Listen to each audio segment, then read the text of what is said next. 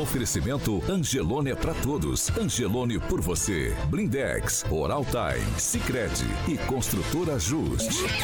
A rede da informação. Jovem Pan, a rádio que virou TV. Entra no ar, o jornal de maior audiência de Maringá e região. Pan News.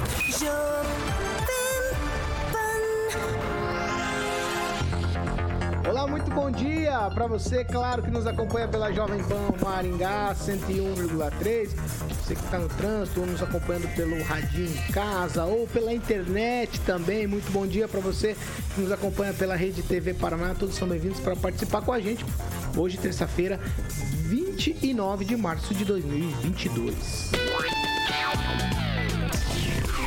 Jovem Pan e o tempo. Agora em Maringá, 22 graus, dia começou com sol e poucas nuvens. Há previsão de chuvas para hoje. Amanhã, dia de sol, algumas nuvens e pode chover rápido a qualquer hora do dia. As temperaturas ficam entre 18 e 29 graus. Agora, os destaques do dia. Pan News.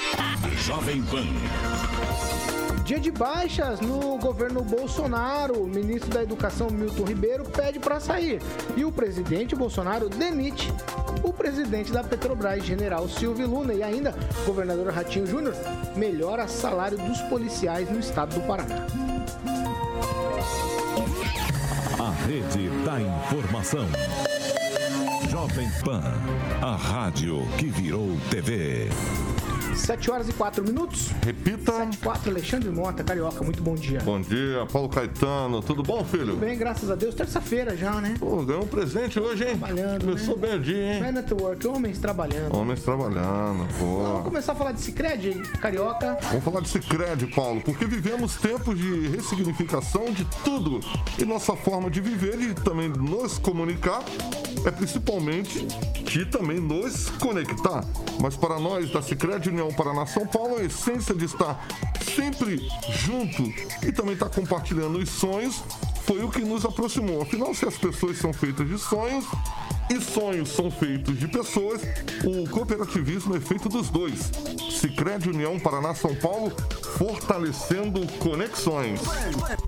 Pan News. 7 horas e 5 minutos. Repita. 7 e 5, eu começo hoje com ele, Fernando Tupan, direto da capital paranaense, blog do tupan.com.br, as informações do Paraná. Muito bom dia, Fernando Tupan.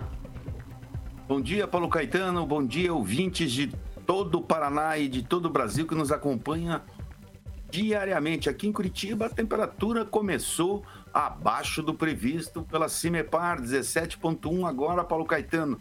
E a máxima de hoje é de 27 graus. Não teremos chuva, mas amanhã volta a chover na capital, a cidade que mais chove no Brasil. O pessoal do Nordeste deve adorar Curitiba, né, Paulo Caetano? Eu acho que o, o Curitibano adora Curitiba, Fernando Tupan. Vamos lá, vamos seguir por aqui.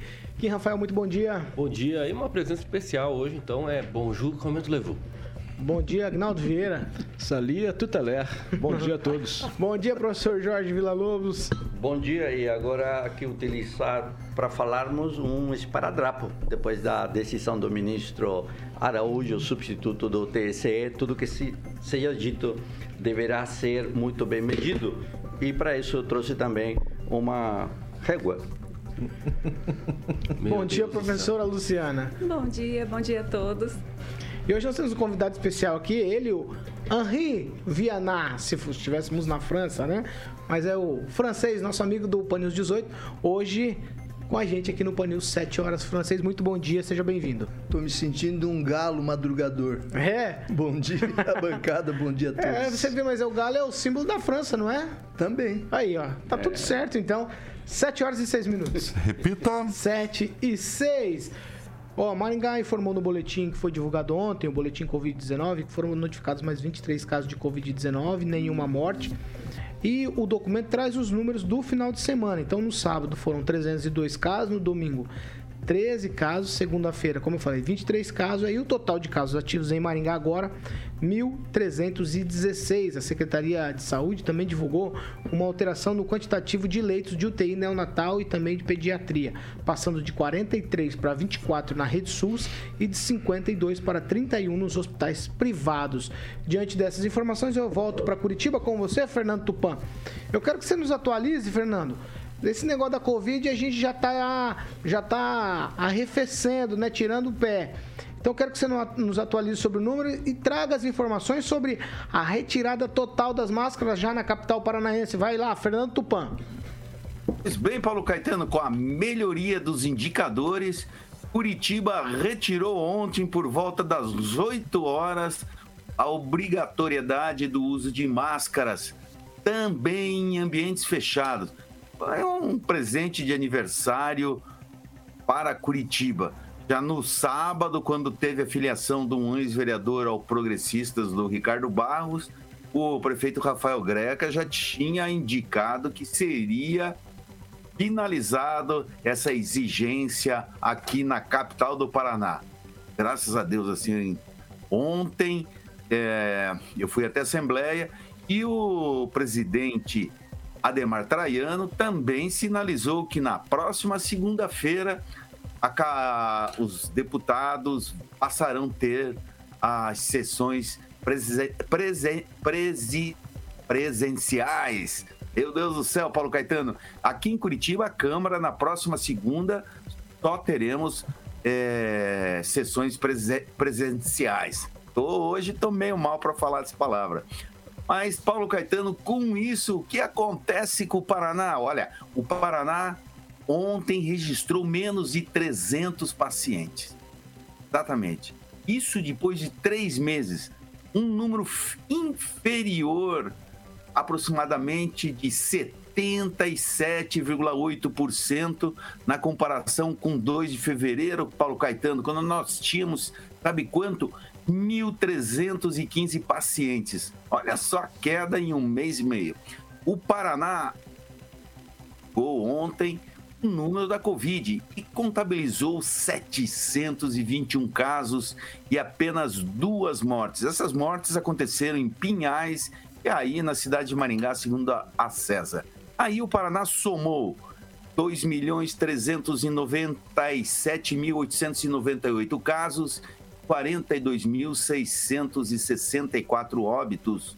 Paulo Caetano, finalmente chegou o dia e daqui para frente vamos comemorar que ninguém mais aguentava viver de focinheira. Mas quando tiver ambientes muito lotados, eu usarei máscara. Espero que você siga essa. Existe também aqui em Curitiba uma tendência a se exigir máscaras em ambientes lotados, como o ônibus, Paulo Caetano. Você, se tiver o ônibus lotado, use máscara. E você só existe uma exceção aqui em Curitiba que você vai ser obrigado a usar máscara. Se você for a um posto de saúde, será obrigatório o uso da máscara no espaço interno. Paulo Caetano. 7 horas e 10 minutos. Repita. 7 e 10. Ó, hoje tem sessão da Câmara Municipal de Maringá provavelmente serão discutidos lá alguns assuntos de autoria da Prefeitura Municipal. Dois deles com relação à criação de novas secretarias, que é o projeto de lei número 2131 de 2022, de autoria do Poder Executivo, dispõe sobre a estrutura administrativa da administração direta do Poder Executivo no município de Maringá. E também o projeto de lei complementar 2130 de 2022, que dispõe sobre a criação do Instituto Ambiental de Maringá, o IAM, estabelecendo suas competências, estrutura e organização. A Prefeitura também pede autorização da Câmara para criar a Secretaria Municipal de Comunicação, a Secretaria Municipal da Criança e do Adolescente e a Agência Maringaense de Inovação e Tecnologia e também do Instituto Ambiental de Maringá, como eu tinha dito. Eu começo com você, professor Jorge. São mudanças é, bastante significativas na estrutura da Prefeitura de Maringá. Entre elas, eu destaco aqui, por exemplo, que é bem da área do senhor, o Instituto Ambiental de Maringá. A gente precisava desse instituto? Há uma discussão de, de, longa data a respeito do processo de licenciamento que estava concentrado em uma secretaria e que os processos aí de, estavam demorando mais de ano. Pelo menos é o que se ouve, né? E algumas dificuldades com a forma em que estava sendo feito, em especial o que tipos de empreendimentos deveriam ser ou poderiam ser licenciados. Então, necessário o que está se vendo em todo o estado do Paraná, depois que vários municípios assumiram essa responsabilidade do processo de licenciamento e a criação de eh, institutos e fundações. Isso deve dar autonomia. No entanto, veremos isso oh, sabendo quanto muda quem será o diretor ou secretário desse ente novo aí. Mas, Paulo, tem um detalhe aí que está passando eh, batido, que é o projeto de lei 2128, que trata justamente da Agência Maringaense de Regulação. E é importante porque estamos discutindo essa questão da Sanepar e a agência que em suas atribuições parece então já estar apontando para ser a gestora eh, da água em Maringá. No entanto, hum, já faço uma observação quanto ao controle social da agência. O controle social da agência ficou aqui, pelo que se vê na composição, em mãos do Poder Executivo ou de entes paragovernamentais, o que realmente enfraquece o que é de fato o controle social. Um controle social aqui é, miúdo ou pequeno. Falta melhorar essa item, que é o artigo 11. Controle social deve estar com efetivo controle social da sociedade, o que não se vê aqui nessa composição. Agnaldo Vieira, algumas dessas, no... dessas mudanças a gente já discutiu aqui em outras ocasiões, por exemplo, a gente discutiu é, bastante aqui sobre a questão da comunicação da prefeitura, às vezes umas falhas aqui, outras ali. Me parece que as mudanças agora são para conseguir fazer esses ajustes. Tem a, a, Secretaria de Regulação, temos também os institutos, é, Secretaria Municipal de Criança e Adolescente, mudanças que são é, em lugares que a gente tinha uma outra coisinha que não encaixava bem. Tá tudo certo a partir de agora? Eu acho que auxilia eh, e demonstra o interesse em melhorar nesses setores também, né? Na questão do Instituto Ambiental, eu acredito que essas liberações ambientais vá, serão liberadas com maior rapidez. Isso é interessante. Ah, na minha parte que é, diz respeito à Secretaria de Comunicação, ela tinha umas certas dificuldades, é, talvez atrelada a, a, um setor que necessariamente está, era muito completo, muito complexo também. Ela estava dentro da Secretaria de Inovação, Aceleração, Desenvolvimento Econômico e ela necessita, né, principalmente aqui para Maringá, onde nas nas gestões anteriores tinha uma secretaria de comunicação. Então, quando você é, deixa ela em segundo plano, apenas como uma diretoria, isso acaba reduzindo, enfim, parece que não tem uma certa importância. E a comunicação a cada dia com a demanda de redes sociais, principalmente, né? Cada vez mais as pessoas, o munícipe está através das redes sociais, é, serviços são prestados via WhatsApp, são contactados, são mais canais de ligação com a prefeitura, então necessita de uma de uma secretaria apesar que isso aumenta, é, às vezes um, um, diretor de comunicação ele vira um secretário de comunicação, né? Então vai inchar o, a prefeitura com a criação dessa secretaria. Entre essas mudanças, tem alguma coisa que você quer dar destaque, Kim Rafael? Olha, eu acho que a mudança completa quanto aos números. Você tem aí mais ou menos quantos, quantas secretarias tem hoje atualmente na prefeitura? Não? Ah, não, não tem. Não. Me parece que 27. Porque a gente já tinha é, discutido isso, né? Ah, que é, hoje a, outra, Câmara né? vai votar, é, então eu só separei então, esse... eu, eu realmente gostaria de deixar só um questionamento, né, para a Câmara, é, principalmente, né? É, é, essa questão aí é, na Câmara, na Câmara é, sobre essa questão da secretaria, veja, é, no, nos ministérios que temos hoje no governo federal são 23, né, sendo 18 ministérios e, e, e o restante ali é, três órgãos de secretarias. Então, acredito que se há necessidade de todas as secretarias estarem, essas reformas de criação de novas secretarias, isso tudo tem que ser questionado. Porque como a gente debateu já aqui, trouxemos muito mais é, é, condições, né? É, na questão, inclusive, da comunicação, nós precisamos sim ter uma secretaria de comunicação muito melhor e efetiva, mas com certeza existem algumas secretarias que não necessitam tanto e poderiam sim fazer uma fusão com outras, justamente até para diminuir custos, né? Custos administrativos e com o pessoal. Né? Então, eu acho que vale o questionamento né, para a Câmara realmente verificar hoje sobre essa questão. Professora Luciana. Então, é, a Secretaria de Comunicação e da Criança e do Adolescente vai ter mais um papel social. A gente sabe que vai ter custo, né? Acho que era, a gente discutiu semana passada, acho que foi 850 mil, né, que vai ser o custo. Isso no ano. No, é, no ano. Só que a gente tem duas, é, duas secretarias, quer dizer, um instituto e uma agência, que é o Instituto Ambiental e a Secretaria de Inovação e Tecnologia, que o objetivo, de acordo com a Prefeitura, é fazer projetos e atrair investimentos para o município. Então, só vamos saber se isso vai ser bom no médio e longo prazo, porque trazendo investidores, né, investimentos, fazendo projetos de prestação de serviço para empresas, para outras entidades públicas, privadas, enfim, o intuito é cobrir esses custos anuais e oferir lucro para o município. Esse é o objetivo. Francês. É, o prefeito Ulisses Maia, já no segundo mandato, ele procura fazer um ajuste fino administração, né? me parece que sobe o número de secretarias para 27. No primeiro mandato ele tinha 19. Até perguntei para um membro da administração, mas ele não tinha prometido. Ele falou: Isso foi no primeiro mandato. Segundo mandato é outra coisa, ele vai administrar. É, essa hum, divisão que ele fez daquela super secretaria que prejudicava a comunicação até porque o chefe de gabinete é um jornalista, ele que indiretamente, eu acho que ele dava as linhas mestras, mas não estava presente, faltava gente. A comunicação hoje é muito complicada da prefeitura. Tem que haver mesmo uma secretaria. Havia falta também de uma secretaria da criança, do adolescente, talvez, e a agência maringaense de regulação é muito importante nesse período aí de, de licitação e para ver quem é que vai tocar como era previsto, a própria Sanepar vai continuar tocando o sistema de água e esgoto de Maringá.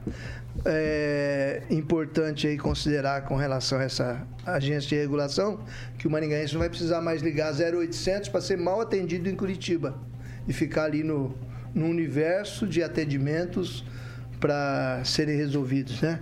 As coisas deverão ser aqui mesmo e esperamos, né, também com essa agência de regulação que o nosso preço da água aí seja equivalente ao preço da água e esgoto de Sarandi e Marialva, né, que tem serviços próprios e lá a tarifa é equivalente a 50% da que é cobrada aqui. Professor Jorge, mais alguma coisa? O senhor 28 ficava... secretarias. Ah, 28. 28 secretarias, conforme está aqui o artigo 2 a estrutura organizacional. Chutei né? bem. 29. Ah, o senhor tá bem de bola. ah, vamos lá. Ó, 7 horas e 20 minutos. Repita. 7 e 20. O governador Ratinho Júnior, ele preparou uma nova tabela de reestruturação para a carreira dos policiais militares, civis e também científicos.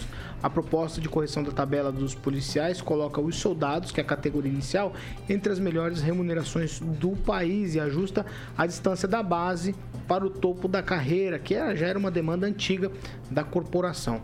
Com a nova composição, o soldado da ativa, que hoje recebe R$ 4.391,58, que é o subsídio mais o vale alimentação, passa a receber R$ 6.001,586 consideradas as deduções previdenciárias e o imposto de renda. A remuneração líquida passa a ser de R$ 4.974,31. Para a Polícia Civil, assim como na correção feita da tabela da Polícia Militar, a maior mudança acontece nas categorias de base, com saltos mais robustos aí na composição salarial pela essa proposta apresentada pelo governo. A remuneração, por exemplo, de um cargo de investigador da quinta classe da Polícia Civil é hoje R$ 5.755,70 centavos, que é o subsídio mais o vale alimentação, ele vai passar a ser R$ 7.355,70 bruto, aí um ganho nominal de mil reais. Para o cargo de escrivão papiloscopista, a valorização nominal também é alta, R$ 1.010. Essa eu começo com você, Fernando Tupan. Reestruturação também, é, vale alimentação. O governo preparou um pacote aí, é um pacote de bondades. Qual que é o objetivo? É só, Paulo Caetano, não posso chamar como um pacote de, de bondade, assim.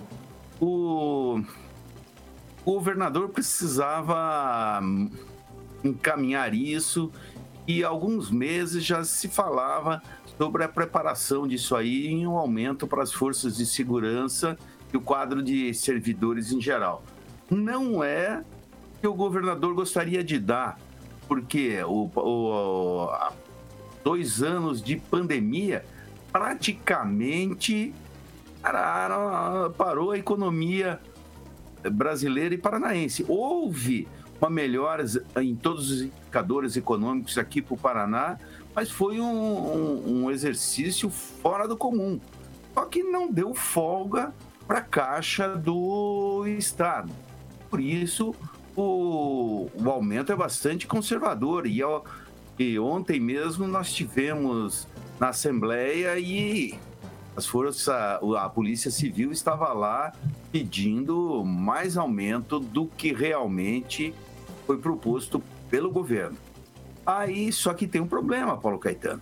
O governo e a Assembleia vão ter que ser rápidos para votar esse projeto. Tem até sexta-feira para serem votados e mandar para a sanção do governador. Sabe por quê? Porque sábado já é dia primeiro. Dia primeiro é o último dia que você tem para dar qualquer tipo de aumento para os servidores devido às regras eleitorais. Teremos eleição no dia 2 de outubro. Domingo já poderia, teoricamente, é, na segunda-feira, teoricamente, poderia ser dado aumento, porque o ter dado aumento, mas sim publicado o que a Assembleia votou e a sanção do governador. Mas existem advogados que acham que não. Alguns advogados defendem que precisa ser dado até sexta-feira, sancionado até sexta-feira, para não ter nenhum problema na justiça. Eu acredito que até sexta-feira esse problema vai ser resolvido. E hoje, para resolver esse problemão, o, a Assembleia vai fazer algumas sessões extraordinárias para o trâmite correr normalmente. E ontem, os deputados da oposição confirmaram que iriam votar pela aprovação do aumento para evitar que os servidores tenham o ajuste possível ainda este ano, Paulo Caetano. Eu ia te pegar no pulo com a caneca, mas eu esperei você tomar. Agnaldo Vieira, ó, uma demanda antiga da Polícia Militar, também da Polícia Civil, tem melhorado as coisas para os policiais já assim, ao longo dos anos. A gente já viu tempos piores, né, para a polícia militar principalmente. Mas agora me parece que está tudo se encaixando. É, é o que é de direito? É uma demanda antiga, né? E além da, da quantidade do efetivo que tem que ser anualmente aumentado, é, a questão salarial realmente ficava a desejar, principalmente na, na base, né? Ali com soldados, sargentos, esse, cabos. É um pessoal que tem uma diferença muito grande entre os oficiais. É, isso necessita ser equiparado melhor ainda, inclusive. Né? Até uma demanda do, da classe policial que votou em muita gente ligado à área da segurança e, pelo contrário, ficaram decepcionados com alguns representantes no, na Assembleia que lá estavam para brigar, brigar pela classe da área da segurança aqui no Paraná. E agora o governo tenta recuperar esse tempo perdido com a classe policial do Estado. Tweet quem, Rafael? Bom, toda administração pública tem aí os seus, né, seus ajustes quanto aos servidores. O governo do Estado do Paraná também não é diferente. Nós sabemos que existe sim essa é, é, falta de contingente e também na questão salarial de cada servidor, principalmente a segurança pública, como está sendo discutido. Polícia Militar, Polícia Científica, Polícia Civil, tudo isso deve ser colocado com bons olhos, né? Porque quanto mais você é, distribui né, para as forças de segurança pública, mais a, a, sociedade em si fica mais segura. Aí você vai falar assim, ué, mas quer dizer então tudo é com contrapartida? Sim, não deixa de ser. É um trabalho comum. É, eu gostaria de ganhar mais. E tenho certeza que ganhando mais, eu estaria muito mais feliz no ambiente do meu trabalho. Então, principalmente na questão de segurança pública, é melhor a gente rever a situação e que a Assembleia possa realmente aprovar esses reajustes. Francês. É, demandas antigas, atendimentos justos. É difícil você sair de casa sem saber se vai voltar e a responsabilidade que essas pessoas têm com a, a família para proteger os outros, né? É, mas não deixa também de ser um ato político, né? Em época, ano de eleição, ele pega a esteira do, do presidente Bolsonaro, que está dando aumentos aí para PF, para o Departamento Penitenciário e para a Polícia Rodoviária Federal. O delegado da Polícia Federal, por exemplo, vai, poderá ganhar no fim de carreira igual um ministro do, do Supremo. Agora, com, seria bom o governador pensar também mais mais na população de aumentar também o, o plantel, né? O plantel não, o, o efetivo. efetivo das polícias militares civil, que nós aqui em Maringá, nós dependemos de alguém lá em Curitiba, debruçado em cima de um mapa, distribuindo soldados como se fossem peões. Tem municípios aqui da região de Campo Mourão, eu estava dando a conferida, que dividem viaturas e dividem policiais, porque não tem nem para um nem para outro. Então eles dividem fazem uma conjugação ali em prol da segurança. Professora Luciana. É, a segurança pública é um dos setores mais importantes, né? não só nacionalmente, como no Estado, no município. A gente precisa de segurança. E, como o pessoal falou até agora, né, uma demanda antiga, é uma demanda justa. A carga horária de trabalho deles é muito extensa, o contingente né, de trabalhadores na área é baixo. E, assim, né, não tirando também o componente político, é ano de eleição, só que eu tenho escutado e lido esses dias, é, o que, que foi falado aqui agora também, que eles têm até o dia 2 para fazer essa votação. Né? Passado disso, não pode mais, porque tem que ser seis meses antes da, das eleições para poder aumentar esse salário. Então, se não for votado até dia 2, vai sobrar para o próximo governador pagar, né? Não vai receber até terminar esse processo todo eleitoral. Então, vamos ver o que vai acontecer. Professor Jorge. Está uh, se falando que esse daqui é uma resposta PIX do governador. Rapidíssimo. Né? Protesto dia 25 aí, depois de 2012, que esses policiais não receberam nenhuma correção, pelo, né, pelo que você vê. E aí, na sexta-feira, protesto e já na segunda-feira, encaminhada aí um projeto de alguma melhora para o contingente. E aí, então, essa velocidade tanta que está comentando que tem um prazo, a gente vai chamar de aumento PIX. Você pediu a palavra de novo, francês? Vai um minutinho. É, observação de oficial da Polícia Militar reformada, para mim, em segredo. É, se as cidades quiserem resolver seus problemas realmente de segurança, tem que constituir e botar para funcionar a Guarda Municipal.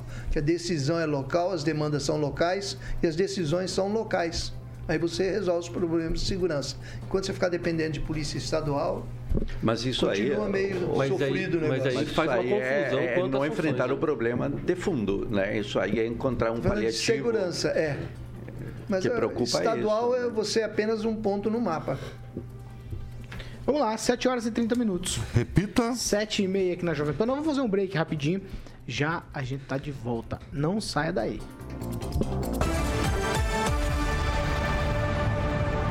Pan News. Oferecimento.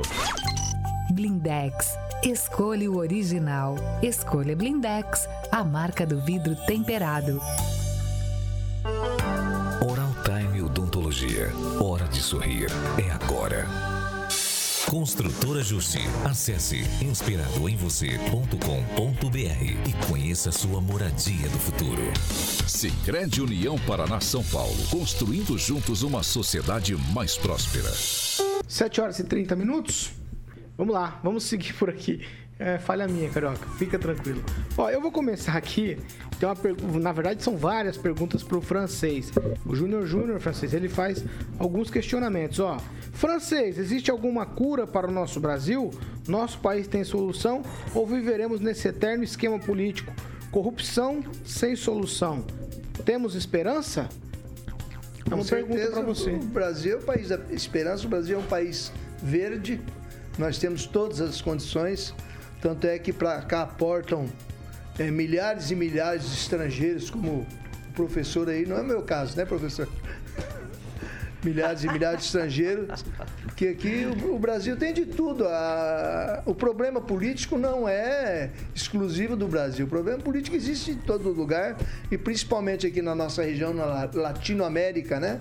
Mas tudo vai ser resolvido com o tempo, sim, a partir da formação, inclusive, do cidadão. Então temos que investir nas novas gerações, porque a nossa já fez o que podia fazer. Vamos lá, Agnaldo Vieira, nós estamos contemplando nossos ouvintes que participam com a gente no chat com convites para o Remember Revival. Ó, que pronúncia, hein? Dif- diferente do Revival. Vamos lá, Agnaldo Vieira, sua vez. que acontece dia 9 de abril no Lebloc. Mandar um alô especial aqui pro pessoal do hipermercado Angelone, também o Ricardo Antunes nos acompanhando, Gilmar Sarabia, Flávio Lima, Luiz Modesto, Elma de Oliveira e eu destaco o comentário do Anderson Sampaio que diz que fica pensando, um ladrão vai disputar a eleição junto com o juiz que o prendeu e quem o soltou vai garantir a segurança das urnas. É a opinião do Anderson Sampaio. Quem, Rafael? Logo não precisaremos mais de prefeito, segundo Wesley Rocks escreve. Secretaria nada mais é do que terceirizar o trabalho do prefeito. Como a tal Anitta disse, poderíamos ter deputado e presidente municipal. 7 horas e 32 minutos. Repita. 7h32, nós estamos de volta. Calma, professor. Calma, o professor está muito afoito Tá hoje. calma, tá calma. Eu vou deixar o senhor fazer a leitura do seu comentário. Vai, professor. Não, não é meu. Aqui é uma coisa interessante. Ele fala assim: se chegar a 40 secretarias, a Secretaria de Cultura de Maringá poderia financiar o filme Zé Prainha e os 40. Só que tem um detalhe: a lei, no artigo 3, ele diz, além das secretarias que comentamos aqui, olha só, o prefeito ainda poderá, poderá instalar mais duas secretarias. É interessante isso, né? Quais seriam?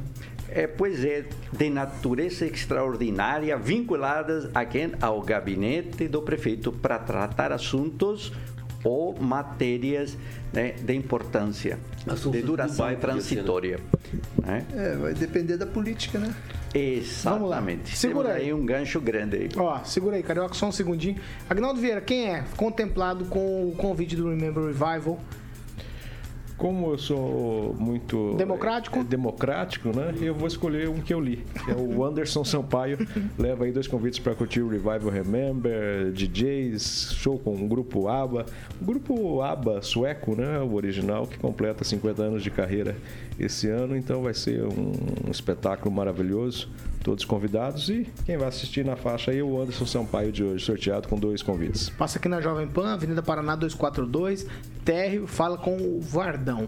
Vamos lá, a segunda melhor do Panils é um oferecimento de Jardim de Monet, Termas Residência. Aí, Caroca, você tem a oportunidade de vender para francês hoje. O homem que é uma lenda do jornalismo O maringaense. francês. O francês já foi lá, francês? No Jardim de Mané, não? Não tive a felicidade ainda e sou muito amigo do Giba. Do Giba. Vamos levar um francês lá, que inclusive temos que levar a professora também, né, professora? Verdade. Você gosta de, você gosta de piscina, professora? Ah, mais ou menos. Mais ou menos. Pode sugerir, pode Ela sugerir. diz que não gosta de sol. Gosto de sol. Não gosta de sol? Pode sugerir. Tem que ser na piscina fechada, aquela com água. Ela é coberta a piscina. Coberta, é isso aí. Explica pra ela que tem a piscina Tem coberta. a co- piscina, Ele falou. piscina coberta, semi-limpo. Professora, você usa biquíni ou maiô? Ai, prefiro biquíni. Biquíni, boa, Vai, boa. Não, não, não vai por esse caminho, não. Não, não, não, não, não, não, não. francês, não. ô, francês Não, professor, aí, pelo amor de Deus. Não, não, não. Não, não, Vai é- lá, Jardim de Monetário nos francês, Residência. Não, não, não. não reflexo da. Não, não, O pessoal não. do chat quer não, saber. vai lá, não quer saber de nada, quer saber do Jardim de Monet. Vai. Empreendimento único. Você não é chegado. Não, não, não, não, não. não. Alexandre Mota, vamos. Empreendimento único, Paulo, de alto padrão, chique, lá, qualidade de vida. No Jardim de Monet Terma Residência, além de quadra de tênis, tem a piscina que o professor falou, piscina semiolímpica aquecida, coberta, salão de festa, sauna úmida, tem churrasqueira. Professor, você gosta de sauna úmida ou seca? Ô, Jesus. É molhadinho. Olha, de carioca, boa, professor. carioca. Jardim de Monet, termasresidência.com.br para você fazer um tour virtual, Paulo. E você encontra lotes com a galera da Opção Imóveis no telefone 3033 1300. 3033 1300. Um beijão pro Giba, como o francês falou. E quem vai visitar, volta pra morar. Pan News. 7 horas e 36 minutos. Repita. 7h36 é o seguinte. O ministro da Educação, Milton Ribeiro, entregou o pedido de exoneração ao presidente Jair Bolsonaro ele pediu para deixar o cargo depois de vir à tona um suposto esquema de favorecimento a alguns pastores na distribuição de verbas do Ministério da Educação. O agora ex-ministro Milton Ribeiro nega todas essas acusações.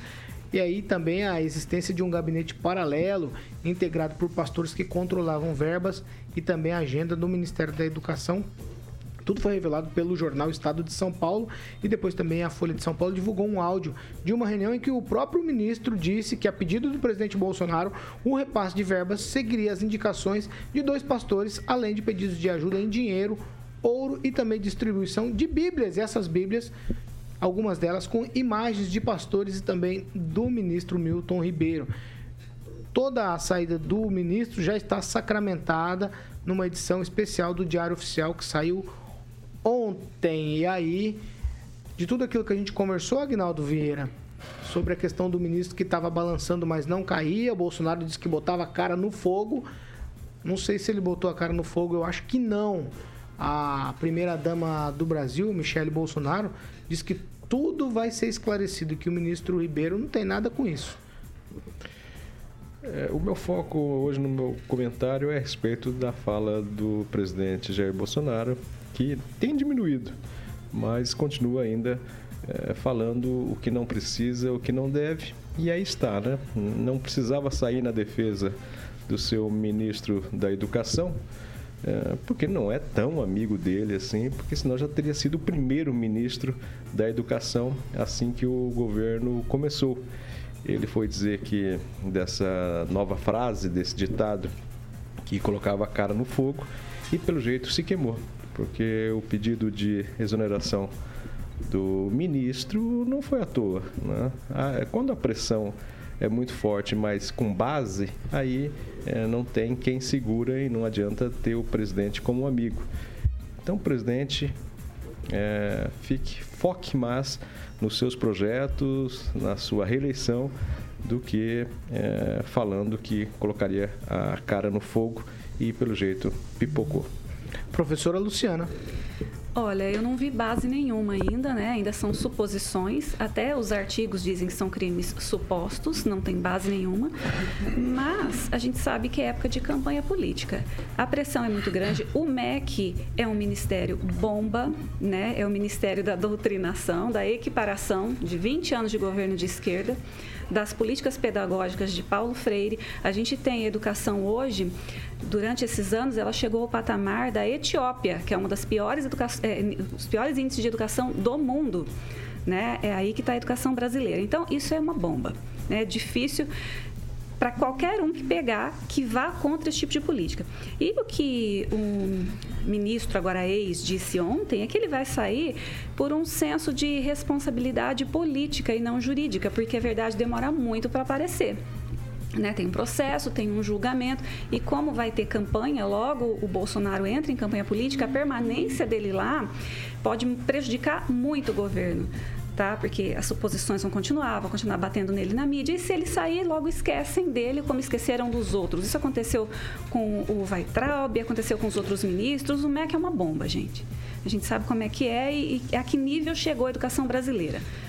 Né? Não é fácil para ninguém que bata contra a pedagogia de Paulo Freire entrar no MEC e se tornar um ministro. Mas Fernanda... nesses três anos não deu para melhorar a educação, professora? É, três anos para 20, né? É muito complicado. Ó, a professora citou aqui os ministros da educação. É, Ricardo Vélez foi o primeiro, entrou no 1 de janeiro de 2019 e ficou até 8 de abril. Depois o Abraham Weintraub entrou em 9 de abril e ficou até 19 de junho de 2020. Aí o Carlos Decotelli entraria no dia 25 de junho, mas ele não chegou nem a tomar posse, nem entrou. E o Milton Ribeiro, que entrou em 16 de julho e ficou até ontem, 28 de março, só para constar aqui, já são quatro ministros que passaram pelo Ministério da Educação. Fernando Tupan, para você um tweet também, vai, Fernando. Paulo Caetano, a saída dele pode reforçar a entrada de um secretário aqui do Paraná vocês estão lembrados, o Renato Feder foi cogitado para assumir esse cargo antes dele. Então, será surpresa se isso acontecer. Mas, Paulo Caetano, a educação no Brasil, assim, está bem. Precisa de uns ajustes, Paulo Caetano. Veja só, todo mundo fala, ah, a educação americana é isso, é muito melhor que a brasileira.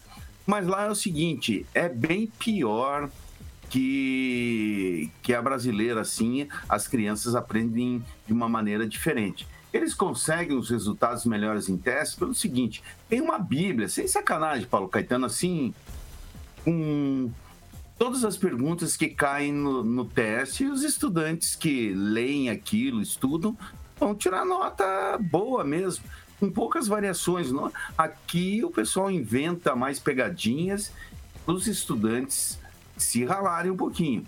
A educação brasileira tá bom, nossos estudantes das primeiras séries são melhores do que estudantes americanos. O, o meu filho, quando começou a estudar lá, você precisa ver que, cara, eu fiquei de cara, assim, que a, as crianças não sabiam muitas coisas que o, o brasileiro ensina para os filhos com relação à matemática e até com relação à língua materna. Rafael. Pois é, né, não adianta a gente dizer que é, por conta da exoneração é culpado, né? Isso acho que é muito temerário dizer. É, realmente, como a professora aqui colocou, né, é, realmente pediu a exoneração justamente por conta da pressão, principalmente no quesito da campanha eleitoral. Né? O governo federal não quer ter a sua, né, a sua administração de alguma forma tendo algum tipo de interferência, alguma situação com investigação, que é o que vai estar tá acontecendo né, através da Carmen Lúcia que agora pediu também. Então, essa, esse quesito realmente da exoneração dele, a troca de ministro em si é uma coisa comum. Daqui a pouco a gente vai falar sobre a questão do presidente da Petrobras. Então, eu acho que é, ele pedindo, né, evitou sim o governo Bolsonaro de tomar alguma decisão. Isso é fato, isso é inegável. Ok, mas é, você acha que a Bíblia com as fotos foi a gota d'água? Primeiro tem que ser investigado, né, Paulo? É, ele mais não negou, até agora fatos... ele não negou. Tudo bem, agora eu, nesse momento eu acho que entrar no, no, devido processo legal, acho que todo mundo aqui defende, né, o Estado não, Democrático de Direito, tem, é tão não bonito. Não nada inclusive de... dizer isso, né, principalmente o pessoal das 18 sempre fala, mas a, a questão realmente é o seguinte, é respeitar a lei e a lei tem que ser cumprida e tem que ser cumprida por todos, seja pelo presidente Bolsonaro, seja pelo ex-presidente Lula, seja pelo ministro Milton Mourão, seja por nós. Então eu acho que isso tem que ser deixado bem claro. Não tem nenhuma condenação, não tem como é, ser demitido, né? Mas se ele pediu exoneração. Então, nesse fato, eu acho que tem, tem que entender e tem que deixar seguir a investigação correta. Vai, professor Jorge, aproveita. Eu aproveito e comentar que o Bolsonaro deixou o hospital de Brasília agora após internação por suspeita, certo, de obstrução intestinal. Qual é o fato curioso que eu ligo? Toda vez que há uma preso. crise, não, toda vez que há uma crise séria como esta, outra vez foi o negócio do camarão. Não, mas daí né? não. Ali também estávamos em uma crise e agora estamos em uma crise. Então parece ser que a resposta física do Bolsonaro é um problema intestinal. Ou seja, é a facada, é os intestinos presos. Não, a dificuldade, a, a, dificuldade. Não, mas isso não. É, é, eu não lhe atrapalhei. Tudo bem, mas é um debate. Nada. Mas é um debate, então, né? Eu acho ah, que perfeito. isso é muito temeroso. Regra você fala do presidente Bolsonaro, vou falar por conta de qualquer fala. crítica, de qualquer situação que acontece no governo, Calma, aí foi pro hospital, quer dizer que tem que se afastar. Não, pelo segura amor de Deus. Aí, segura aí, depois eu te tá dou direito. De segurar, não, depois eu vou dar o tempo para você responder. Vai, professor Jorge. O Kim, deu um dor de barriga? Nele sim. Não, por isso que ele foi. Parece. Por isso que ele foi. Vai, professor. Então, veja, quando há uma crise, Bolsonaro responde com esse tipo de situações, mudando o foco. O que é interessante agora é que a primeira-dama saiu ao páreo para poder defender o presidente e o ministro. Pela primeira vez em todo o tempo, a mulher dele vem para primeira página para defendê-lo. E aí está quem foram esses ministros do Bolsonaro? O Paulo mencionou o Vélez. E é importante saber que o Vélez, né? o chamado Rodrigues Vélez, foi e tratou a população brasileira como despreparada, indisposta, incapacitada, dizendo que as universidades somente são para elite professora intelectual. E não então, são, professor? Não são. E não são. E aí temos então uma política de crescimento das universidades privadas através do crédito FIES em 20 anos. A ampliação das vagas do ensino superior. E não tem a ver com Paulo Freire, tem a ver com uma política inclusiva é, tem, no Brasil, né? que lamentavelmente foi truncada e quebrada pelo Abraham Weintraub, que também saiu fugido Então, é uma tragédia esse gestor na área da educação. Tomara que o Paraná contribua com um ministro um pouco mais habilidoso e inteligente. Não, é, posso falar um. Vai, vai, professora, vou te dar um direito. Então, é, eu também sou professora universitária e a gente sabe a dificuldade que tem, porque os alunos chegam para a gente, o professor também sabe, muitos deles praticamente semi-analfabetos. Depois da política de não reprovação que começou lá no governo FHC, ninguém sabe mais nada. Não sabe interpretar um texto, não sabe ler, sabe nada de matemática. Fernando Henrique.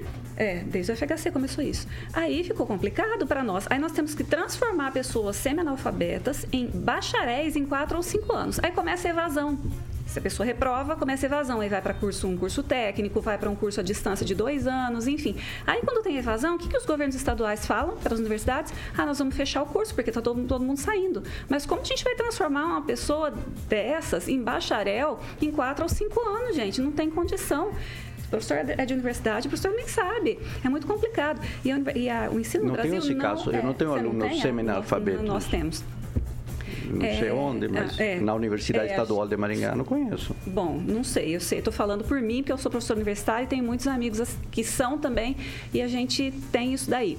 E outra coisa, a- o ensino no Brasil não é bom, não, igual o Fernando falou, é péssimo. Só você olhar os dados da PNUD da ONU. Nós estamos no mesmo nível da Etiópia, que é um dos últimos níveis. Né? O Brasil, o Brasil, o estudante brasileiro não sabe matemática, não sabe ler, não sabe interpretar texto na própria língua. Tá? Essa é a realidade, porque o dado está lá, só, pra, só olhar, só ver. Kim, eu vou te dar um minutinho.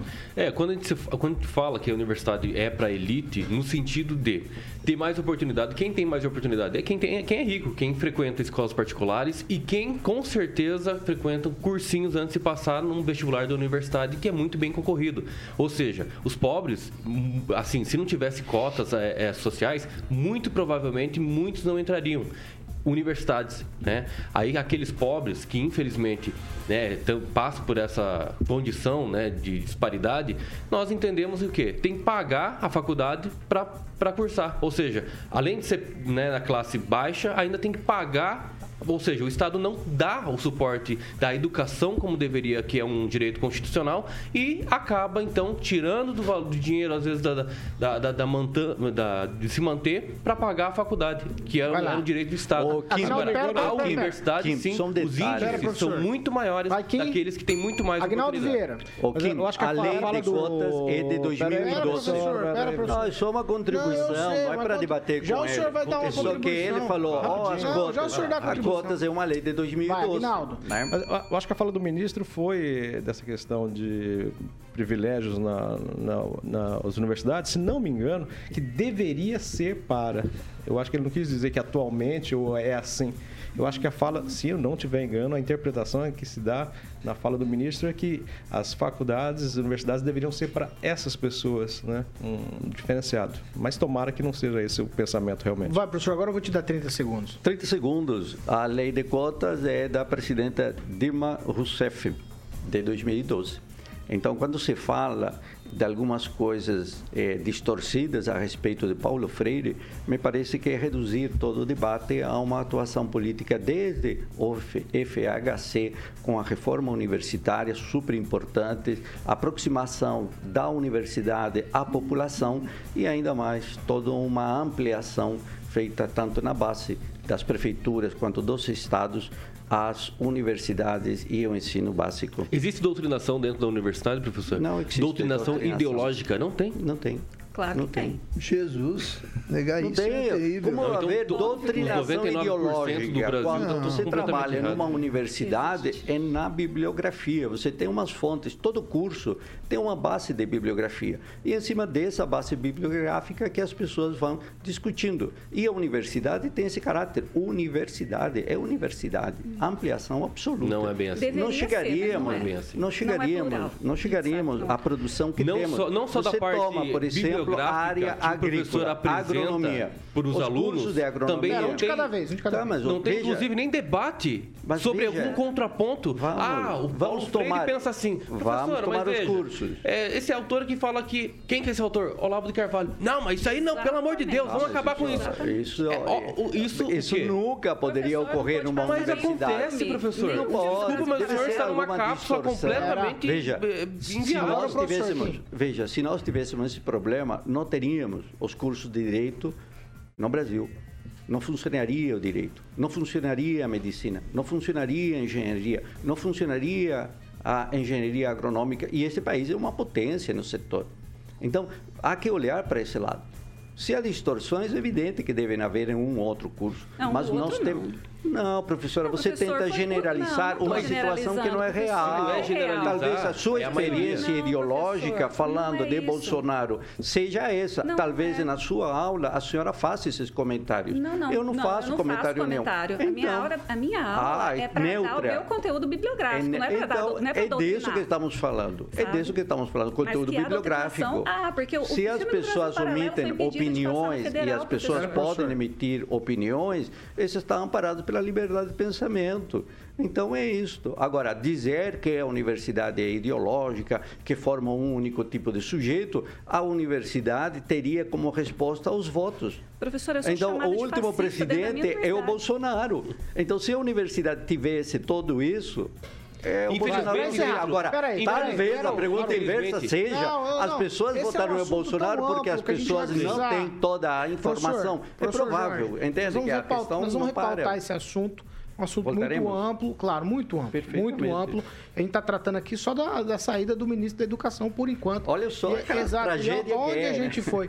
Então eu vou, eu vou, eu vou tocar o assunto aqui e vou firmar um compromisso com a professora Luciana, professora Luciana, e também com o senhor que a gente vai retomar esse assunto aí sobre o que acontece ou não acontece no banco escolar e também no banco universitário no Brasil. Aí, Fernando Tupan, você também vai ter oportunidade, Fernando, com a tua experiência de falar sobre o assunto. 7 horas e 53 minutos. Repita. 7h53, ó. Quem também pediu para sair, esse pediu para sair, foi o presidente da Petrobras, pediu para sair quando contraria a vontade do presidente Bolsonaro, que aí fez a demissão dele, é óbvio, né? É o general Joaquim Silva e Luna, ele deve deixar o cargo, já deixou provavelmente, né? O cargo ali na presidência da Petrobras. É, Ele já teria avisado aí a exoneração. O a informação foi confirmada pela reportagem da Jovem Pan por servidores também próximos da cúpula da estatal e de membros do Planalto. Silvio Luna estava no cargo desde 19 de abril do ano passado. E aí, nos 11 meses de gestão, o general Joaquim Silvio Luna, ele, como presidente da Petrobras, os preços da gasolina, do gás eh, de cozinha subiram em média 27% nesses 11 meses. O diesel teve uma alta de 47% e o gás natural aumentou 44% em 11 meses de gestão do Silvio Luna. Quem agora deve assumir a presidência da estatal é o professor da Universidade Federal do Rio de Janeiro e sócio também fundador do Centro Brasileiro de Infraestrutura, Adriano Pires. O novo presidente assume a empresa no momento aí marcado pela crise também crise no aumento dos preços dos combustíveis. É a pressão de uma intervenção do governo na empresa para minimizar as constantes altas nesses preços. A última experiência do futuro gestor na Petrobras foi é, na Agência Nacional de Petróleo, Gás e Biocombustível. Em nota oficial, o Ministério de Minas e Energia confirmou a indicação apresentando o currículo do novo indicado e os demais integrantes que devem compor o Conselho de Administração da Petrobras, que terá efeito a partir da Assembleia Geral Ordinária realizada no próximo mês, no dia 13 de abril. Aí, Kim Rafael, quando o presidente troca abruptamente, porque foi, a gente não esperava. É uma interferência na Petrobras ou não é uma interferência na Petrobras? É uma interferência indireta, né? Podemos O dizer presidente assim. é uma interferência Há uma indireta. interferência ou não? Eu estou respondendo. É. Há uma interferência sim, só que de forma indireta. Por quê? Trocando o presidente é indireto. Ué, não entendi. Deixa ele, professor. Pera, Não, vai. tudo bem, Conclui aqui um minuto, vai. Me deixar, é um minuto. me deixar Gente, responder, né, Vamos tentar. dentro. Vamos fazer o seguinte. Mas é professor. indireto. É, Não, professor, pera. Vamos fazer o seguinte. Vamos respeitar um minuto de cada. Um minuto. Kim, Perfeito, Rafael. perfeito. No relógio. É porque assim, ó, veja, é, é, nós temos que entender o seguinte, que existe sim essa, Francês, Aguinaldo, essa um minutinho, interferência, essa interferência, sim que é indireta, justamente por quê? Porque, primeiro que não terminou o mandato dele de forma compulsória, correto? Então, querendo ou não, essa questão da, dos, dos altos números, né, da, do gás, do combustível em si, tudo lá para cima e não está diminuindo, até por conta do dólar que está baixando e toda essa questão também de pacificação, possivelmente da guerra, e também não está baixando o valor do, do, do, do barril do petróleo, acredita-se então que então o presidente Bolsonaro deva interferir nessa questão, é, porque há que eu saiba, né, tem algumas uh, informações a respeito disso, que há sim algumas questões que o presidente da Petrobras está influenciando outra, outras pessoas, né, a, a, dos investidores, que não está correto né, da maneira de pensar como o presidente Bolsonaro está tá querendo uh, essa troca, justamente por conta disso.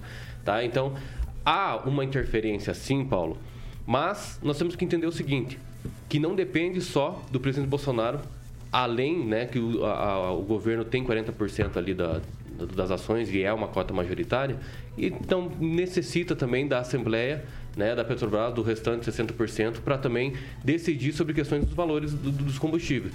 Não é uma troca em si para interferir no valor, mas tão somente na gestão. Não que necessariamente Conclui. isso aconteça, tá? Não, não necessariamente que, que os preços eh, sejam baixados daqui a pouco mas há sim essa interferência. Agnaldo, eu vou tocar a bola para você é, com um abre aspas aqui do novo presidente, né? Que pelo menos está indicado para ser o presidente da Petrobras. A gente abre aspas para Adriano Pires. A gente deveria torcer para o petróleo ir a 200 dólares o barril, porque o petróleo passou a ser uma grande fonte de arrecadação para o Brasil. É, nessa acho que o Landim rodou mesmo. É, é vai para o conselho. Mas a, a, pressão na Petrobras é a mesma que o dono de posto recebe, né? Porque ele está ali na ponta, ele que atende o, o, o, cliente quando vai abastecer. E a Petrobras, é, mesmo com a, a interferência mundial né, do preço do petróleo no mundo, mas ela é, é, é, a que nós temos aqui. E sim, é uma interferência do governo e é, e é essa interferência, essa batida na mesa que eu cobro do presidente Bolsonaro em relação à Petrobras. Né? Tem que sim bater na mesa e cobrar e trocar presidente ou fazer alguma coisa, tem que ter interferência sim, no caso que é para melhorar, que é para baixo o preço do combustível. Então, essa interferência tem que haver e a gente espera isso do governo federal. Francês, um minuto. É, eu considero que o Bolsonaro acer, é, erra acertando é, ao trocar um general generalista que conduziu tão bem a Itaipu Nacional por dois especialistas da área de petróleo. Tanto o Rodolfo Landim quanto o, o outro aí, como é que ele chama? Adriano, Adriano, Pires. Adriano Pires de Andra, Andrade, eu acho, né? Adriano Pires. É, ele é, realmente são, é um conhecedor do assunto. São funcionários, inclusive, o, o Landim, inclusive, foi funcionário da Petrobras durante 26 anos. Me parece que o Landim vai para o Conselho de Administração. Também, mas o outro também é especialista, economista com mestrado em planejamento energético, né? E isso dentro de um contexto de guerra. A emergência, ele acerta num contexto de guerra, emergência que está incidido diretamente sobre o preço do petróleo no, no Brasil. Inclusive, eu, eu, acho que essa mudança visa implementar um plano como o que está acontecendo agora na Espanha. Vai francês. Onde entram recursos públicos, é, diminuições fiscais, e outra, outros, outros apoios para diminuir o preço do combustível que incide sobre tudo que é transportado na Espanha. Ó, eu preciso conversar com você já 8 horas em ponto, então, Fernando Tupan, eu preciso que você faça uma intervenção bastante rápida. Vai, Fernando. Paulo Caetano, o Bolsonaro acertou. Veja só, nesse exato momento, o preço do barril do petróleo cru está 106 dólares,7 e o Brent está 113,7. Uma coisa precisa ser feita, não não está caindo aqui, o dólar abaixou, alguma coisa precisava ser feita e o Bolsonaro realmente resolveu agir. Um pouco tarde, é verdade, mas logo nós vamos ter algumas, alguma melhora no preço. Não tem cabimento a gasolina custar R$ 7,40. Ontem passei num posto, estava vendendo gasolina R$ 7,19 a espera era de quase uma hora para você ser atendido, Paulo Caetano. Ó, 8 horas, então, professor Jorge. intervenção- Rapidamente. Rapidamente, vai, professor. Terceiro presidente, vamos para o terceiro presidente da Petrobras. Primeiro foi o Castelo Branco, agora o Silvio Luna e o Adriano Pires, que trabalhou para o governo Fernando Henrique Cardoso e vem com a proposta do Fundo de Controle para manter essa gasolina num preço razoável. Difícil, porque a questão ainda está é na equiparação internacional do preço e, claro, o dólar manda, a bolsa manda e dificilmente teremos uma solução local para um problema que é de escala global. Então o Bolsonaro não tem responsabilidade nenhuma, saber professor. disso. Bolsonaro Não, não, só- só uma- tem responsabilidade Ah, nenhuma do que ocorre lá fora. A responsabilidade dele está na estratégia que se desenvolve Muito aqui no bem. interior Gostei do país. Professora Ineficiente Luciana, até professora agora. Luciana, rapidamente. É, rapidinho. Bom, quem determina o preço do petróleo em nível mundial é a OPEP, né? A Organização dos Países Exportadores de Petróleo, que são 13 países. A gente só tem um na América Latina que participa da OPEP, que é a Venezuela, né? É, com a crise, com a guerra na Rússia, a Rússia não faz parte da OPEP, mas é uma grande Na exportadora. Ucrânia é a guerra, professor. É, não, mas é a mesma coisa. A Rússia está lá dentro fazendo guerra, né? Não foi a Ucrânia que começou. Então, é, você tem lá uma redução. Os Estados Unidos impediram né, a importação de petróleo da Rússia. Faltou petróleo. Faltou pe- petróleo, deu uma crise de oferta. A OPEP, o que, que aconteceu? Para não acontecer esse aumento nos combustíveis, ahm, a OPEP deveria expandir a oferta de petróleo. Não expandiram. O preço subiu. Subiu aqui no Brasil, como subiu em todo lugar, né? Nos Estados Unidos chegou a 4 dólares no começo o galão. Bom, subiu, o pessoal meteu a boca no Bolsonaro, não tem nada a ver com ele, porque, o mundo toma esse preço internacional da OPEP. Aí, quando houve o subsídio, que o governo falou, não, eu vou ter que diminuir imposto, que é uma coisa que não, não se costuma fazer, a gente sempre toma o preço, o mundo inteiro toma esse preço do petróleo para si, né, determinado pela OPEP. Ah, vamos diminuir IPI, vamos diminuir ICMS, que os estados não quiseram praticar, tá? Ah, baixou um pouquinho. Né, o preço, o preço do petróleo na outra semana. O que, que aconteceu? O presidente da Conclui, Petro- professora. Tá, o presidente da Petrobras, quando o preço do petróleo baixou, ele não baixou o preço. Ele deveria ter reajustado esse preço e ele não reajustou. Ah, O governo é o maior acionista da Petrobras. O presidente da Petrobras é um cargo que não tem mandato. Ele pode tirar e pode colocar o mesmo, né, na hora que ele quiser. Então foi uma interferência? Foi. Mas uma interferência boa. Quando ele tinha que baixar o preço, porque quando a OPEP subiu, ele subiu imediatamente. Quando a OPEP, quando o preço caiu por conta do subsídio e caiu lá fora também, ele não baixou. Tá? Então, ter tirado o presidente da Petrobras, da Petrobras foi uma coisa boa para o país, porque ele não cumpriu a política né, que deveria cumprir, que vem do mercado externo e também que, vem, que veio do subsídio que o governo colocou para baixar esse preço para nós, que é Vamos bom lá. o consumidor. 8 horas e 3 minutos. Repita. 8 e 3, não, não, não temos tempo para mais nada. Antes de eu me despedir de vocês, eu quero agradecer a presença aqui do pessoal do Grupo Marista, o pessoal do marketing lá, Adriano Gale, tá por aqui, Adriano Augusto também, e o Rogério Fortini, acho que é assim que fala. Obrigado pela presença de vocês aqui, acompanhando o Panils em loco. Tchau para você, Kim Rafael, Valeu, até mais, tchau. tchau, Agnaldo Vieira. Um abraço e na expectativa que o preço abaixe na Ah, mudança do essa é a esperança. presidente da Petrobras. Tchau, francês, muito obrigado francês, pela Valeu, presença. obrigado a todos. Tchau, Fernando Tupan. Tchau, Paulo Caetano. Eu fico pensando, se o Lula fosse presidente, a gasolina ia estar uns 14 reais, pode ter certeza. Tchau, tchau, professor Jorge. Se o Lula fosse presidente, ficava em cinco reais. Tupã. Com certeza. Tchau, professora Luciana. Tchau, não, se o Lula fosse Com certeza. presidente, ia ser a mesma manobra de hoje. Quem determina é o OPEP, a gente toma preço, ou faz subsídio, Aí. ou fica igual. 8 horas e 4 minutos. Mas é amigo da Venezuela. É só me, né? fa- me fala a canção, cara. Me fala a canção que eu já tô indo embora. Inexex, Hã? ao som de Disappear. A professora, a gente falou que ela cantaria hoje, mas eu vou deixar pra ela cantar depois. Pode ser, Carioca? Pode ser, pode é ser. uma musiquinha do ABBA. Qual que é do ABBA que você acha que era boa ela cantar? Ah, não sei, o Agnaldo que entende Qual, do Aguinaldo, do diabo. ABBA? Fala do ABBA aí que a professora vai ensaiar. The winner takes it all. É? É, eu não sei não, só sei Dance 50. Ah, tá bom, tá bom. Desse Queen tá bom, ó. Dance Queen em homenagem pro. De quem? Pro Luiz Neto. Luiz né? Neto. É, que foi tema do filme lá. Como é que chama lá? Lá, vem. Priscila, Rainha do Deserto. Rainha do deserto é mesmo. Tchau pra vocês. Ó, estamos encerrando essa edição do Pan News. Amanhã a gente tá de volta, mas hoje, logo mais às 18, tem Pan News 18. Vitor Francês vai estar às 18 hoje, por exemplo, trazendo muita opinião aqui sobre também bastidores da política maringaense. Você não pode perder. Essa aqui é a Jovem Pan Maringá, a rádio que virou TV e tem cobertura e alcance para 4 milhões de ouvintes. Tchau!